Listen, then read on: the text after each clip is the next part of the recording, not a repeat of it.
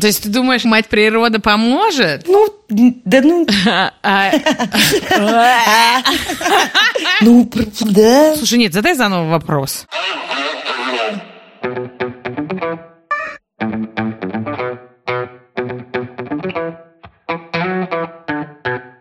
Привет, это подкаст «Раздвиньте ноги». С вами я, меня зовут Оля Крумкач, я врач-акушер-гинеколог и ведущая этого подкаста. Сегодня будет выпуск с гостем, а точнее с гостей, с моей любимой и вашей любимой училкой английского языка. Оля, привет. Привет, я Оля Бочарова, ваша любимая училка английского языка. Если честно, это оказалось очень неожиданно быстро. Ну все, записываем. А, поехали!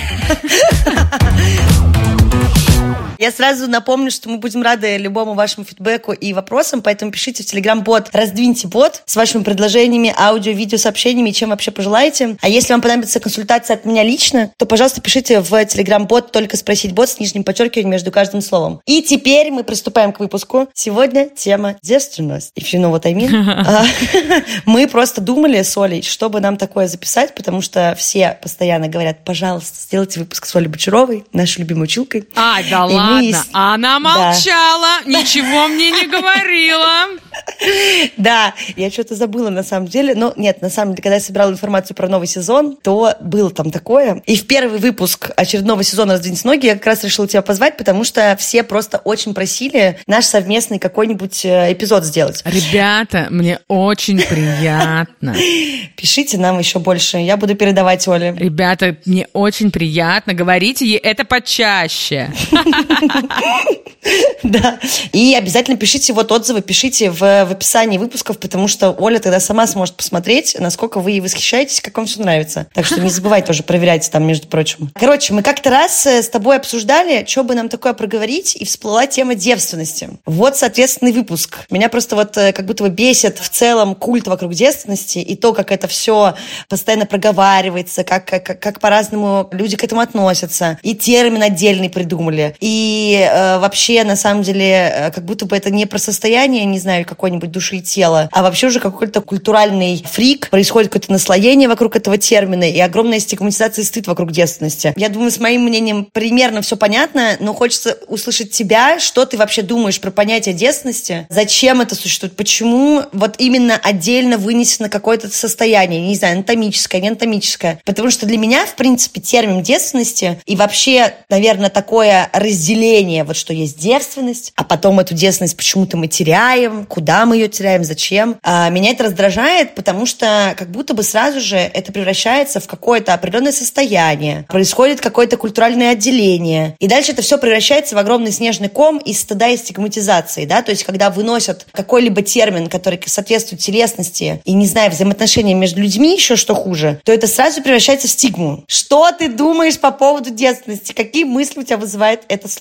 Вопрос про девственность для меня довольно-таки интересный. Точнее сказать, вопрос про девственность меня вообще никак не интересует, например, да, если ты подросток. То есть ты подросток, и твоя девственность — это твое кредо, да, то есть если ты ни разу не занимался сексом до определенного возраста, то все окей. Но как будто бы что-то происходит после 18 лет, и как только ты являешься девственником мужского либо женского пола, мы будем говорить все-таки про типичные ситуации, не ситуации, когда есть культурно-социологические, когда, например, в твоей семье ты вырос так, твоя религия так э, предполагает, что ты не можешь заниматься сексом до определенного момента твоей жизни, например. А мы говорим просто про обычных людей, не обремененных э, какими-то нормами, помимо того, что нужно трахаться много, и ну, какими-то религиозными традициями, например.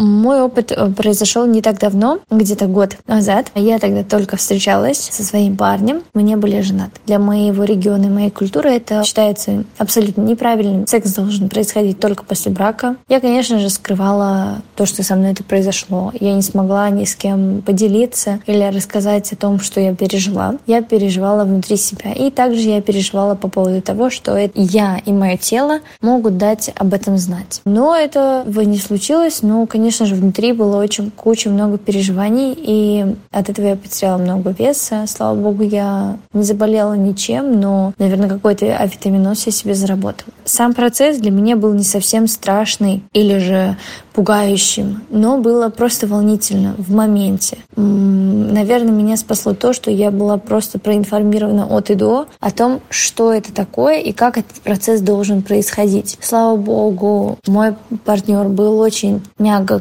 уважителен ко мне, принимает то, что это бывает больно, и после может быть больно, все считается, что прошло хорошо для меня. Но больше всего меня, конечно же, пугало то, что я могу подать вид, что я уже не девственница, что я сама себя как-то не так поведу или же что-то со мной случится. И вот этот стресс, который переживают многие девочки, наверное, очень печальный. Хотелось бы, чтобы сам секс никогда не осуждался, если он происходит не в браке, не с, в серьезных отношениях и так далее. И надеюсь, что этот опыт должен быть отдельным от понятия создания семьи и создания союза. Очень хочется, чтобы каждая девочка знала, что это не страшно, и этого нельзя бояться, потому что от этого могут произойти другие страшные казусы во время полового акта. Вот и все. Мой опыт был абсолютно нормальным, адекватным. Сейчас я понимаю, что все наоборот было хорошо. И самое большое, о чем я жалею, это то, что я очень много переживала и очень много нервничала и стрессовала.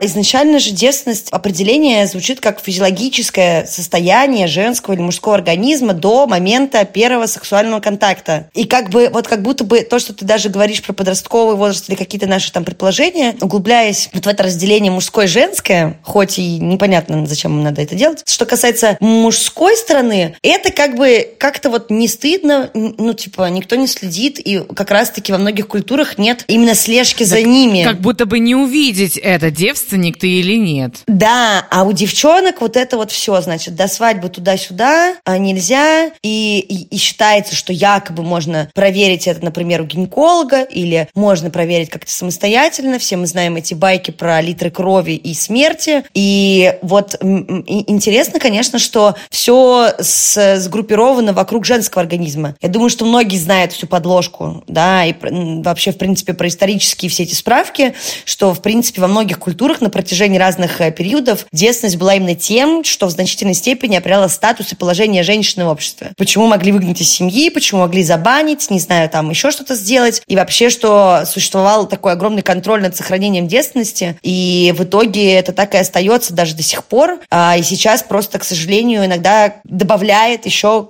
репродуктивное и сексуальное насилие в таких ситуациях. И до сих пор практикуется женское обрезание. У нас есть как раз выпуск в «Раздвиньте ноги» про эту тему. Спешл на 8 марта такой один раз был. То есть это удаление или какое-то травмирование частей женских гениталий, вплоть до полного удаления клитора или чего-то. Как раз-таки, чтобы снизить вот этот вот риск идеи возникновения в голове у женщины о том, что она может получать удовольствие от секса. И по данным ЮНИСЕФ, около 120 миллионов девочек и женщин вообще, в принципе, подвергаются до сих пор таким операциям, которые призваны лишить чувствительности человека и подавить его какое-либо вообще сексуальное желание. Э, и при этом считается, что это также позволяет сохранить девственность и быть, э, там, не знаю, правильной, верной своего мужа и все такое. Ну, то есть это как бы жестко. Да, потому что там же все отрезано, обрезано, там все очень больно, и ты будешь заниматься этим сексом только для того, чтобы а, рожать детей. Но не лишний разочек вообще. Но мы немножко уходим в обрезание. Это, мне кажется, совсем другая история. Мы говорим просто скорее про то, что это вообще такое в обществе, да, для нас вот современных э, ребят. Но я, например, очень прекрасно, это моя любимая история из моей семьи. Как так получилось, что мои родители в какой-то момент мне сказали, что если ты а, любишь девочек, ничего страшного, и ты можешь э, с ними, как бы, люди любят разных людей, если тебе нравятся девочки, ничего страшного в этом нет. И когда мне было лет 15, моя мама сказала мне, что вот нужно предохраняться, если ты занимаешься сексом, потому что если ты забеременела, то у тебя всегда есть несколько опций, оно само никуда не денется, нужно об этом обязательно сказать. Почему-то вокруг меня все были очень ебливые, ебались вокруг. Я вообще не понимала, как, э, что вообще происходит, в чем э, прикол этих пацанов и так далее. И однажды, я учась в 11 классе, мне было уже, мне было 16, нет, наверное, я уже училась на первом курсе в универе, мне было 17 лет, и тут звонок от моей украинской бабушки, которая мне говорит, Оль, мне тут мама сказала, что ты не занимаешься сексом. Я такая, чё? А? Ты что? Оль, ну как бы тебе уже 17 лет, нужно всякое пробовать. Бабуля. Чтобы понимать, какие тебе нравятся. Маленькие, большие, чтобы нравится тебе вот когда вот так или вот всяк. Ну, знаешь, от одного пацана такого не дождешься. Поэтому нужно пробовать, пока молода. А потом уже выберешь, так вот и и я помню, что я подумала, что... В... Я, я, я очень прекрасно помню, что в 17 лет мне казалось, что ну, как бы занимаются сексом просто абсолютно все поголовно вокруг. Кроме тебя. И я единственная, которая сидит, знаешь, и не трахается. А потом оказалось, что, ну, действительно бывают такие особые индивидуумы, действительно бывают такие поколения, где, ну, так получилось, что... Вот, например, я, когда я училась, действительно в моем, как бы, в моем окружении было много ребят, которые я просто забывала, что они были мне на пару лет старше. То есть мне было 17, угу. а всем было 19. Поэтому, естественно, мне казалось, что, боже, все занимаются сексом, а я нет. Это как вообще? Но потом, когда ты встречаешь каких-то ребят, и кто-то рассказывает, вот, там, нет, у меня еще никого ни разу не было. Но самое удивительное, что девчонки как будто бы об этом говорят, а вот пацаны об этом вообще не говорили. И я помню, как я познакомилась с каким-то парнем, и как сейчас помню, я, ну, как так получилось, что одно, второе, третье, четвертое. Я подумала, ну вот, сейчас мы будем заниматься сексом. И, и как сейчас помню, это Канавка, Петербург. Канавка — это название реки. Лебяжья канавка. Которая такая очень живописная, уходит в Неву, и это очень там красиво над Эрмитажем. И вот мы так э, смачно целуемся. И я думаю, что вот, он сейчас мне скажет, Оль, поехали к тебе, а у меня как раз никого нет дома. Я подумала, ну, наконец-то день. И он меня как так, я помню, отодвигает, и он мне говорит, ты знаешь, у меня никогда не было секса до этого. Угу. А я ему такая говорю, погоди, ты что, девственник, что ли? Хотя я сама точно такая же, знаешь, стою. Я говорю, ты что, погоди. И он такой, ну да, слушай, ну как бы как-то так странно, что мы сейчас вот... А я почему-то в этот момент ничего ему не сказала, не призналась такие. Не призналась. Первый раз был у меня 18 лет, примерно за месяц до дня рождения, потому что я считала, что обязательно нужно именно 18 лет, ни раньше, ни позже. Я не знаю, откуда в голове была установка, но не раньше, потому что в целом как-то в плане здоровья я очень беспокоилась, а не позже, но серии. Но вот сейчас есть вариант, как раз тогда начала встречаться с молодым человеком. В отношениях были меньше месяца, где-то недели три, и я решила, что пора. Он знал о том, что я девственница, он был очень чуткий, внимательный в этом плане, и такой, ну если ты боишься, не хочешь там, то как бы я вообще не настаиваю, мы можем просто лечь спать. Тут уже включилось мое. Вообще-то я настаиваю. Никаких инцидентов, ничего такого не было. Единственное, что было неожиданно, то, что в душ потом ходить очень неприятно, очень жжется все. Просто от воды, но это решилось буквально там за пару часов. Не призналась. Вот тоже, да, видишь, интересно? Нет, я смотрю на него, я говорю, ну слушай, ну ладно, тогда давай в другой раз. Другого раза не было, если что. Такая просто дерзкая. И на самом деле потом у меня была такая проблема в том, что я очень долго мялась, потому что я вообще не представляла, ну как вот ему сказать, потому что я помнила свою реакцию, когда, я уже не помню, как этого мальчика звали, когда мне этот пацан сказал, и как я ужасно отреагировала. Слушай, чувак, я вообще не помню, как тебя зовут, но если что, извини. И я помню, что со мной несколько раз такое случалось, что вроде бы вот сейчас будет секс, угу. и я понимаю, что мне надо что-то сказать, но я предпочитала сваливать. Просто, да, просто уходить от этих всех разговоров и решений. Ну, я, да, как раз-таки, знаешь, такая тизер. И в какой-то момент мне 18 лет, мне 19 лет, и мне кажется, что, боже, вообще, ну как, а, а, а что, что со мной, почему я этого, почему, во-первых, я боюсь об этом сказать напрямую человеку, который мне нравится. Но все мои подружки были в курсе вообще моих, э, как бы, сексуальных похождений. Мы знакомились с какими-то пацанами очень часто, у меня была такая подружка Настя, которая говорила пацанам, с которыми мы были знакомы, слушай, ну, она так с тобой поиграет, а потом скажет, ты знаешь, я девственница, и все. И раньше, когда ты просто, ну, мелкая, ты думаешь, ах ты сучка, я могла сама ему сказать, Оля, ты, ты бы никогда ему не сказал, ты просто бы разбила парню сердце. Да-да-да, а они, может быть, еще, да, какую-то услугу ему оказывали, в общем-то, сообщив это все. Ну, в общем... Блин, ну это прикол, конечно, что, типа, на пацана так можно напасть, а сама-то, главное, ничего не сказала, и нормально. Вот, да. Но это тоже как будто бы на подложке, ну, в смысле, где-то в голове укомплектовано, что как будто бы это что-то, типа, неприкольное, если ты девственник. Да, оно, я думаю, что это было связано, скорее всего, с моим, наверное, таким образом такой панкухи, что я была такая, знаешь, оторва. А оторвы-то девственницами не бывают, естественно. И вообще, знаешь, оторва да не оторва. И я помню, я еще тогда тусовалась с готами. О, моя любимая. Э, У меня еще был такой готический период. И вот эти все э, высоченные пацаны с длинными э, волосами, с накрашенными ногтями, мне это очень нравилось. Я помню, что в какой-то момент в комнате, или там, где мы тусовали, знаешь, так все раз, разбредаются по углам, и я понимаю, что вот мне тоже достается какой-то, вот и мне тоже можно пойти в угол, и я такая, ну все, я пошла домой, потому что мне надо на метро успеть, а то там у меня через кладбище проходить мимо. И потом я даже помню, что я начала как бы вот эту историю говорить о том, что у меня есть какие-то религиозные на это причины. Ё-моё, ё-моё. Да. Ё-моё.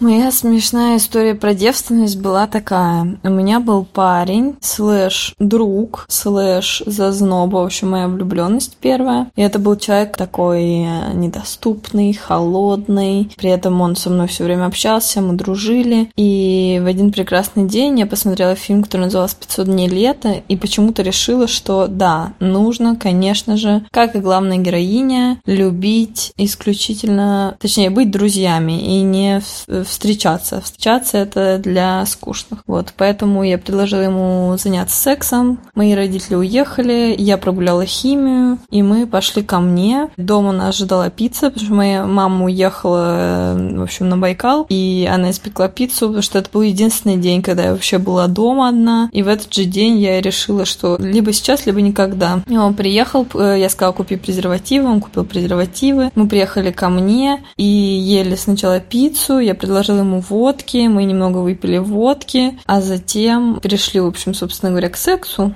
Но сам секс, конечно, был такой. В общем, было очень трепетно, нежно, но в целом это было не что-то особенное вау. Э, вау скорее было в целом наши отношения с ним. И когда он уходил, пошел дождь, и я смотрела на него вслед и курила, и думала, жесть. А потом, видимо, моя мама нашла презерватив в мусорке или что-то такое. В общем, она меня долго спрашивала вообще, потеряли ли я девственность, что, что происходит. И я долго не хотела осознаваться, но в какой-то момент рассказала ей. Это было перед днем рождения моего папы, она очень сильно расстроилась, но все равно вот эта первая история секса, она очень смешно до сих пор не вспоминается, потому что я прогуляла химию.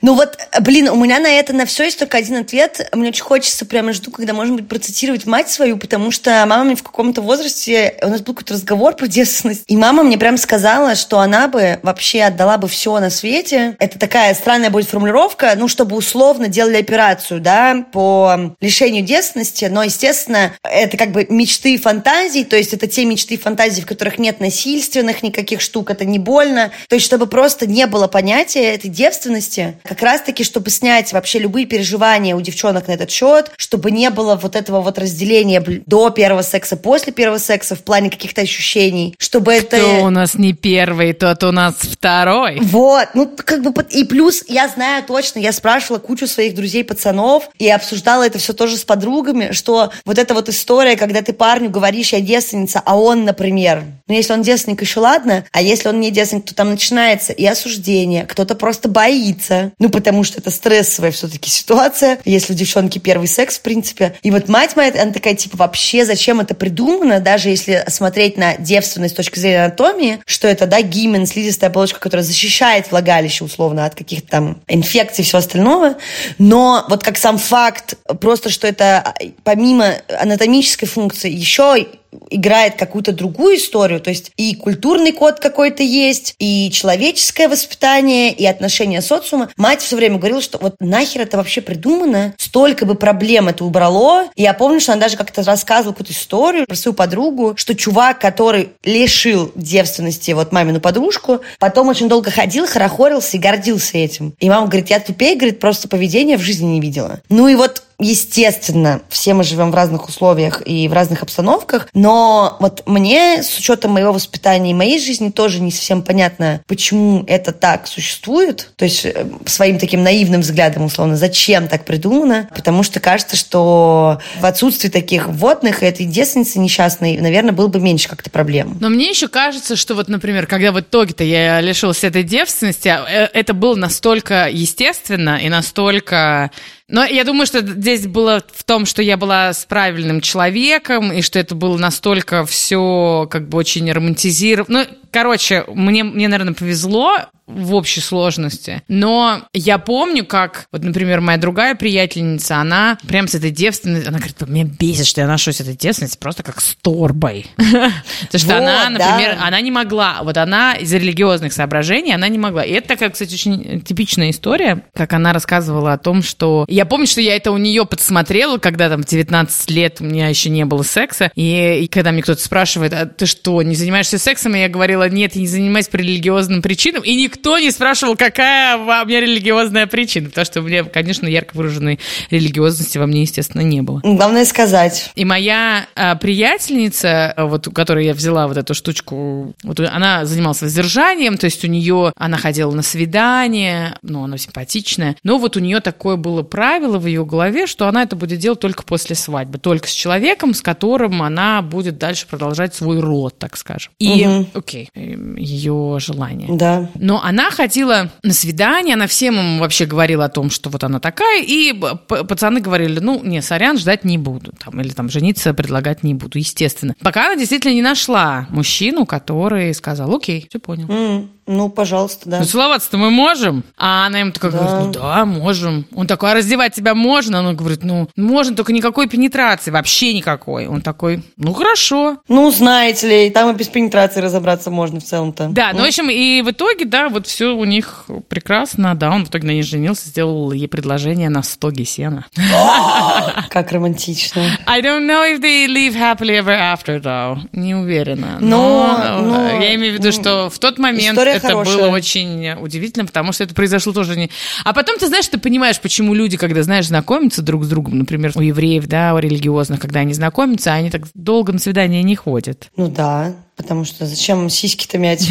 Знаешь, долго, слушай, долго ждать не будем. Да. Но, Оль, вот такой вопрос. Вот к тебе могут привести человека, женщину, на, на кресло О, и попросить, да. можете ли вы посмотреть, девственница она или нет? Можешь ли ты вообще выдавать такое заключение? Можешь ли ты говорить, например, совершеннолетним? Ну, бывает такое, я думаю.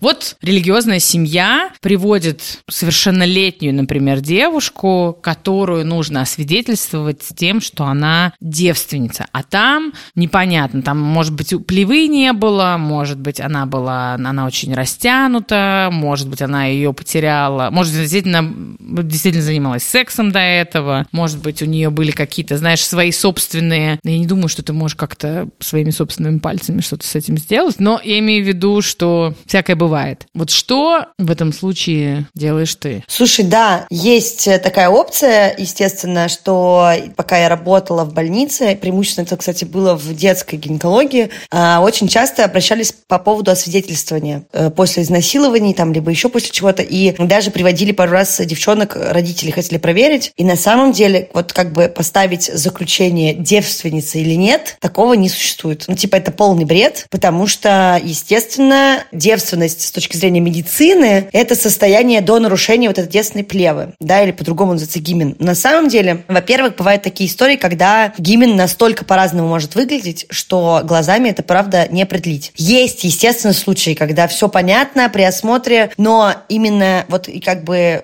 ставить такие диагнозы, заключения мы не ставим. Тут можно только написать, были ли какие-то там повреждения или травмы по поводу именно девственности или вообще факта какого-либо сексуального контакта. Этим занимается напрямую только судебный медэксперт, и вообще некорректно, если врач, гинеколог что-то начинает говорить по поводу девственности, потому что, с одной стороны, девственная плева может быть ярко выраженная, да, с отверстием. Есть такой тест, называется щипок, когда можно посмотреть просто, ну, гинеколог с помощью определенного приема может определить, просто натянув половые губы, там просто видно, как выглядит гимен. А при этом у кого-то гимен бывает мало выраженный, у кого-то там несколько дырочек, и он такой перфоративный. У кого-то гимен очень гибкий, эластичный, и даже, например, после секса, возможно, травм никаких и не произошло, он даже не надорвался. Поэтому на самом деле это полный бред. И... А что насчет вот этих операций, где они что-то там делают? Ну, это вот сшивается кольцо, вот это гиминальное, там э, слизистую ткань можно просто утянуть. Это как бы такая, да, по требованию операция. Для меня это тоже немножко странно, и в клиниках даже это там как опция типа популярность этих операций возрастает перед всякими там 23 февраля и компанией в патриархальных э, странах, потому что это типа, мол, классный подарок, восстановить девственность. Но вообще, как правило, нельзя гинекологу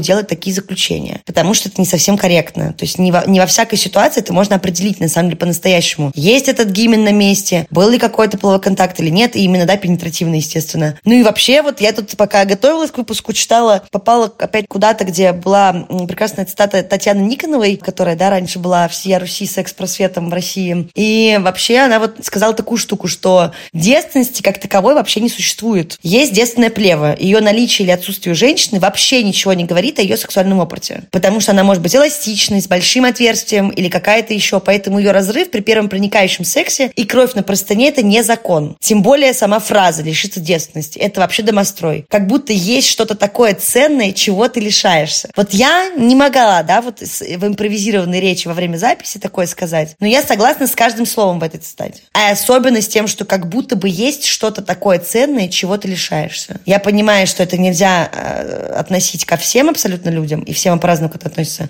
Но с другой стороны, представляешь, а вот э, а как же все эти девчонки, которые прошли, грубо говоря, все нормы, ну, то есть мы знаем, что количество людей э, мужского и женского пола, не лишившихся девственности, ужасное слово, не лишив, ну, с сексуальным да, опытом, да. пенетрационным угу. сексуальным опытом, да, э, до 20 лет, там, скажем, 40% да, 60% нет, условно, да, я не смотрела на статистику. И вот он с каждым годом просто, естественно, увеличивается в сторону людей с опытом. Но таких людей, которые не занимались сексом ни разу в своей жизни, и они бы готовы. Но они боятся. Но они боятся вот этой стигмы, что у них ни разу этого не было. То есть у нас у всех есть такие приятели, подружки, которых э, не было ни разу секса, а им почти 30. Да, да. И в этом ведь ничего нет такого, как бы, ну, бывает. И тебе этого не хочется, или ты же не сразу можешь себя причислить, ой, наверное, я сексуальна. Ну, вряд ли. Нет, нет, я думаю, что тоже процесс, и у всех очень все по-разному. И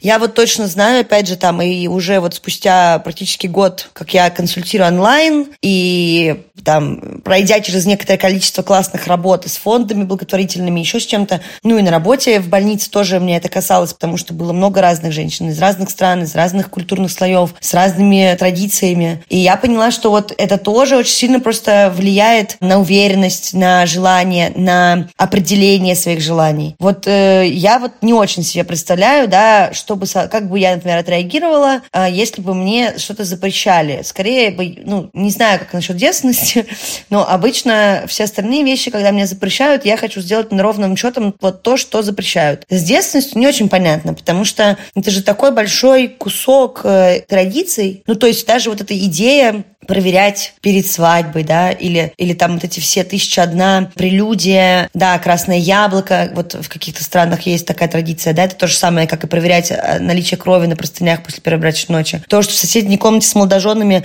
сидят... Кстати, ребята, ее может не быть, крови да, в первый раз может, может не быть. Не быть. Привет всем! Хочу сегодня рассказать э, немножко кринжовую историю про потерю моей девственности. Мне было 16, я встретила в Питере в клубе чувака, с которым я решила, что именно с ним я хочу потерять девственность, потому что почему-то давным-давно я решила, что это должно произойти с неизвестным мне человеком. И вот этот день настал, и этот парень нашелся, и я повезла его к себе домой, и именно тогда не было мамы, и он потыкался, потыкался в меня, и мне было так больно, ну вроде как, наверное, произошел секс, подумала я, и потом я помню, что я пришла в школу и думала, господи, я самая крутая чувиха на свете, у меня был секс. А потом я переехала в Израиль, и у меня был парень, он был так расстроен, что я, он будет не моим первым парнем. И тут произошел наш первый секс.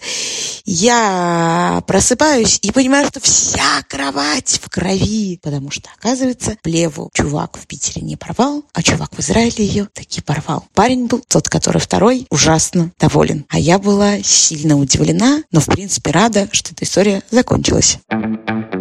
Этим это и странно, да, что э, есть регионы в мире и вообще страны, где собирается целый консилиум в соседней комнате, где находится рядом с молодоженами, да, на случай, если, например, невеста захочет выйти и проконсультироваться, не знаю, во время полового акта первого. Или там они должны законстатировать, да, то есть брак должен быть освидетельствован условно. И даже вот вводят и на проверку, почему я и сказала, что, во-первых, это невозможно определить, и это очень сомнительная процедура, да, проверка девственности с каким-либо гинекологом или другим врачом. И, между прочим, эффективность этих процедур даже ООН и ВОЗ ставят под вопросик. И вообще, в принципе, был даже огромный призыв, я оставлю ссылку в описании этого эпизода, про то, как, в принципе, хотели запретить и прекратить такую практику. Ну, то есть, которая до сих, до сих пор сохраняется по меньшей мере в 20 странах мира, потому что ее все-таки, да, международное сообщество считает травматичной и унизительной для женщин. Но пока что как бы потихонечку очень это все дело двигается. Естественно, современные поколения, как бы, они такие более outlaw и более современные с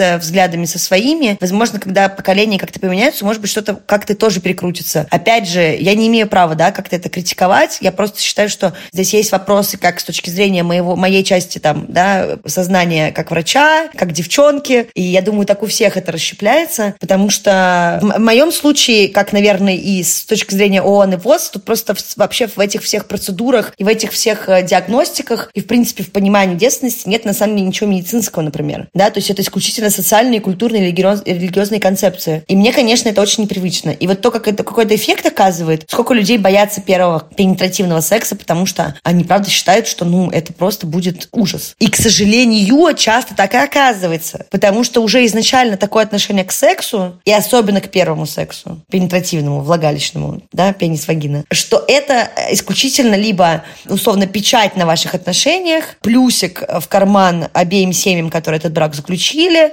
возможность забеременеть, а то, насколько это иногда бывает, и на самом деле таких проектов очень много, которые про это рассказывают, то, как на самом деле женщины переживают вообще подобные события в жизни, лишение девственности не по собственному желанию, а еще и без информативности, да, без информированности об этом, они оставляют своим только больше травматический опыт. И как бы, естественно, всю жизнь это также несется. Кто-то в этой ситуации выбирает просто, в принципе, не заниматься таким сексом, потому что, ну а зачем? Я это как бы очень понимаю, такая защитная реакция. И хочется, чтобы как-то вот меньше было стигматизации. Поэтому тут сразу вспоминаю свою маму, которая такая, да, вообще это все не надо. Если бы была моя воля, девственности бы не существовало. Ну, как бы такое. Интересно. Ты не думаешь, что просто отношение к девственности, оно, в принципе, очень ярко связано э, к отношению и к сексу? То есть это как бы вроде бы все вместе, но и та табуированность с сексом, и, наверное, до сих пор такое большое все. Но я знаю, что, например, вот в... Я говорю, опять-таки же, через свою призму, через себя. Это такая часть меня, о которой я была не в курсе, несмотря на то, что у меня были там поцелуи, я, не знаю, была голая в руках другого человека.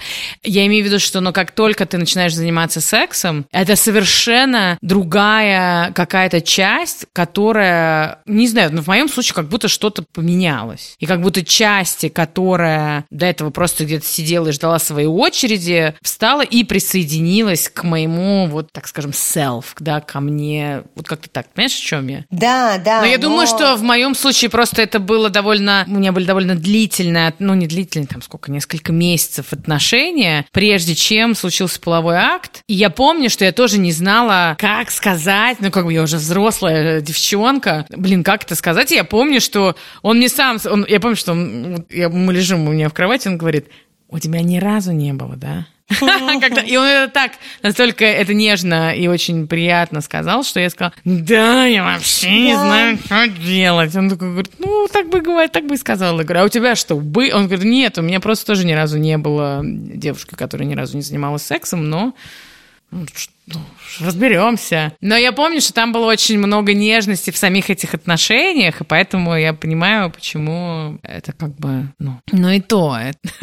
И то это было, наверное, явно тревожно. Но я просто помню вот эту разницу между там той самой ночью и условно недели после этого. Ну, то есть как угу. будто бы что-то случилось с моей сексуальностью, ее как будто надули, раздули, как будто бы до этого она жила сама по себе. Ой, да, у меня и сейчас так же. Как будто, не даже не сама жила сама себя по себе, а где-то вот сидела в ожидании, ну, когда ее активируют. И вот это лишение девственности, как ни странно, и вот это, наверное, особенно... Но у меня, говорю, что вот мое либидо так работает, что вот у меня тормоз, это вот боязнь беременности, вот этого всего, это меня очень сильно тормозит легко. И поэтому, когда особенно я помню, что я начала принимать противозачаточные средства, я помню, что это просто такой unleash the, ну, не unleash the beast, там, ладно, не буду хвастаться, но как, как будто я помню, как вообще ты становишься немножко другим человеком, потому что в тебе есть вот эта часть, которая до этого как будто бы сидела. И вот я думаю, что вот это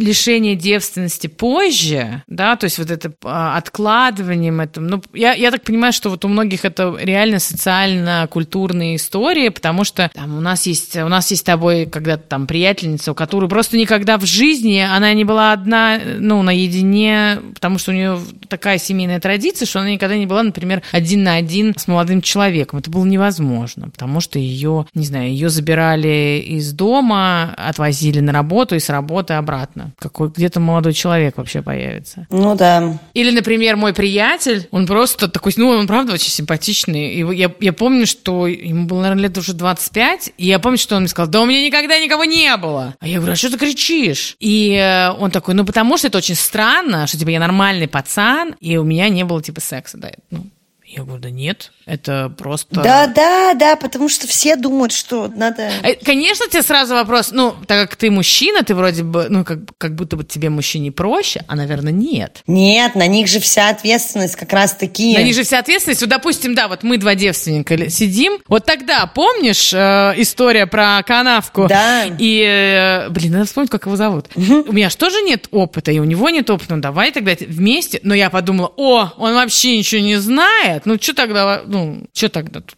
Откуда, откуда у нас... Ну, оттуда, опять же таки, мужик в семье, вот это все, э, что там, патриархальное. А, типа патриархальные устои? Нет, пацаны. Видимо, нет. Да, как говорит Паша Боровков все время, я испорченный э, вот этим вот белым цисгендерным патриархальным миром, что очень много парней делятся, ну, недавно начали делиться, что они просто в какой-то ситуации прям начали понимать, что есть какие-то установки в голове, которые они так на самом деле даже не считают но они знают, что это как бы ожидаемая и одобряемая штука в обществе, и что эту ответственность даже нести они. И это как бы стрёмно, потому что в целом совершенно такая тема, конечно, интересная. Как обычно, просто поболтали, обсудили, и хочется, чтобы все об этом подумали, я бы так сказала. Девственность и вот эта вот история, что девчонки стеснительно говорят, что это у них первый секс, и более преемственно, если парень скажет, а это ж парень, естественно, ну и что, что парень, он должен стоять и уже вот быть готовым, и у него явно уже этот секс там просто уже 10 раз было, и он должен знать, как что делать, а на самом деле пацаны тоже точно так же нервничают, точно так же оказываются в ситуациях первого секса, и такие, типа, ё-моё. И мне кажется, как будто бы, опять же, из рассказов, и, наверное, из общей вот этой вот базы, это база, что, наверное, когда у пацана первый секс, а девчонка уже опытная, наверное, это даже тяжелее, чем ты девственница, а чувак уже с кем-то трахался. Вот. Да, слушай, а мне кажется, ты лишала кого-нибудь девственности? Да. Один раз. Оль, ну ты же лишала, э, или, или вы оба друг друга? Нет, нет, у меня был молодой человек, который очень долго, я не понимала, почему как-то мы все не можем дойти до секса пенетративного. И потом мне признался, что у него до этого был только опыт петинга и орального секса, а у меня уже был весь секс, который можно придумать. И он очень сильно по этому поводу переживал. В смысле, он переживал, что как бы он, он думал, что он там налажает, или или он что-то не знает. А я ему так сказала, типа, бро, чел, ты чё, все будет нормально. И все было, кстати, ого-го, как нормально. То есть ты думаешь, это как мать природа поможет? Да ну, непонятно на самом деле, не знаю. Но я точно знаю, что он переживал больше, чем я. В моем случае просто правда. Это было, ну, то есть, оп, и все. Я помню, что вот этот первый секс, ты просто думаешь, что я была рождена, чтобы вот так классно трахаться. Заниматься сексом. Да. Господи, обожаю. Просто у нас э, надо новую передачу звонить без комплексов. Я, я подумала, бля, Оля, это что? Я помню, что я вот так лежу и думаю, бля. Ты секс-бомба! Не, слушай, а я просто думала, сиди- лежала и думала, Оля, блин, и ты это все пропускала вообще. Я понимаю, что у людей есть и обратная сторона, когда... Есть другие дела в жизни, Когда такая, но- вот это и есть тот самый секс, вот это и есть... Я знаю, что когда первое, вот это и есть тот самый оргазм или... Потому что я, например, думала, что от пенетративного секса оргазм будет другой. Мне повезло, ну, то есть я та женщина, которая может получить оргазм от пенетративного секса. И я, знаешь, я такая думаю, а, это вот так, да? Ну, как бы я думала, что там будет... Ну, Потом ты уже понимаешь, что там можно и по-другому, и на-на-на, и вы друг друга узнаете лучше, и партнер, и, ну, и все такое. Но я помню, что когда э, он произошел, я такая подумала, что? Ах, какая. Но вот это само ощущение, вот что кто-то совершенно, ну какая-то вот часть меня, ну как будто очень естественный такой пазл сложился. Мне вот мне очень понравилось это ощущение. Нет, пазл точно-точно сложился. Просто, да, это, конечно, прикол полный. И у нас, видишь, с тобой, конечно, такой опыт больше, наверное, э, свой личный, но хотелось как раз просто затронуть, потому что, на самом деле, я очень хочу когда-нибудь раскрутить темку и поговорить как-то еще кросс-культурно об этом, обо всем. Очень надеюсь, что моя, моя шалость удастся на, это, на этот счет. Я вообще считаю, что должны все тебе в бот написать свои истории, а лучше аудио о том, как вы лишились девственности и сколько вам было лет. Это все анонимно и было бы очень круто. Блин, да, и мне кажется, можно даже его взять вообще, в принципе, просто чтобы это настолько будет полипозиционный взгляд, так назовем это, на ситуацию. Да, давай, правда, попросим. Нам нужны и мужские, и женские истории. Да, да, рассказывайте нам все. Я думаю, мы на этом как раз закончим выпуск про девственность. В гостях была Ольга Бочарова. Оля, спасибо, что меня позвала. Давно меня не звала, между прочим. Ничего, ничего, мы исправим эту ситуацию. Это был подкаст «Раздвиньте ноги». С вами тут еще, помимо Оли Бочарова, была Оля Крумкач, врач-акушер-гинеколог и ведущая этого подкаста. Пожалуйста, пишите нам в телеграм-бот «Раздвиньте ноги» для того, чтобы мы услышали ваши истории про лишение, потерю, не знаю, lost your virginity, про девственность. Мы это, может быть, все послушаем. И пацаны тоже пишите, мы можем поменять голоса. Мы можем сделать из вас робота. Все анонимно и зашифровано. Возможно, из этого получится что-то прикольное. Ну и в конце концов э, мы просто увидим, сколько людей дослушали этот выпуск до конца. А я надеюсь, что вы, как и всегда, дослушали этот выпуск до конца. Слушайте подкаст «Рынки ноги» на всех площадках, на которых вы обычно слушаете подкасты. Ставьте нам лайки, звездочки, оставляйте свои комментарии. И спасибо вам большое. Пока. Услышимся в следующем выпуске.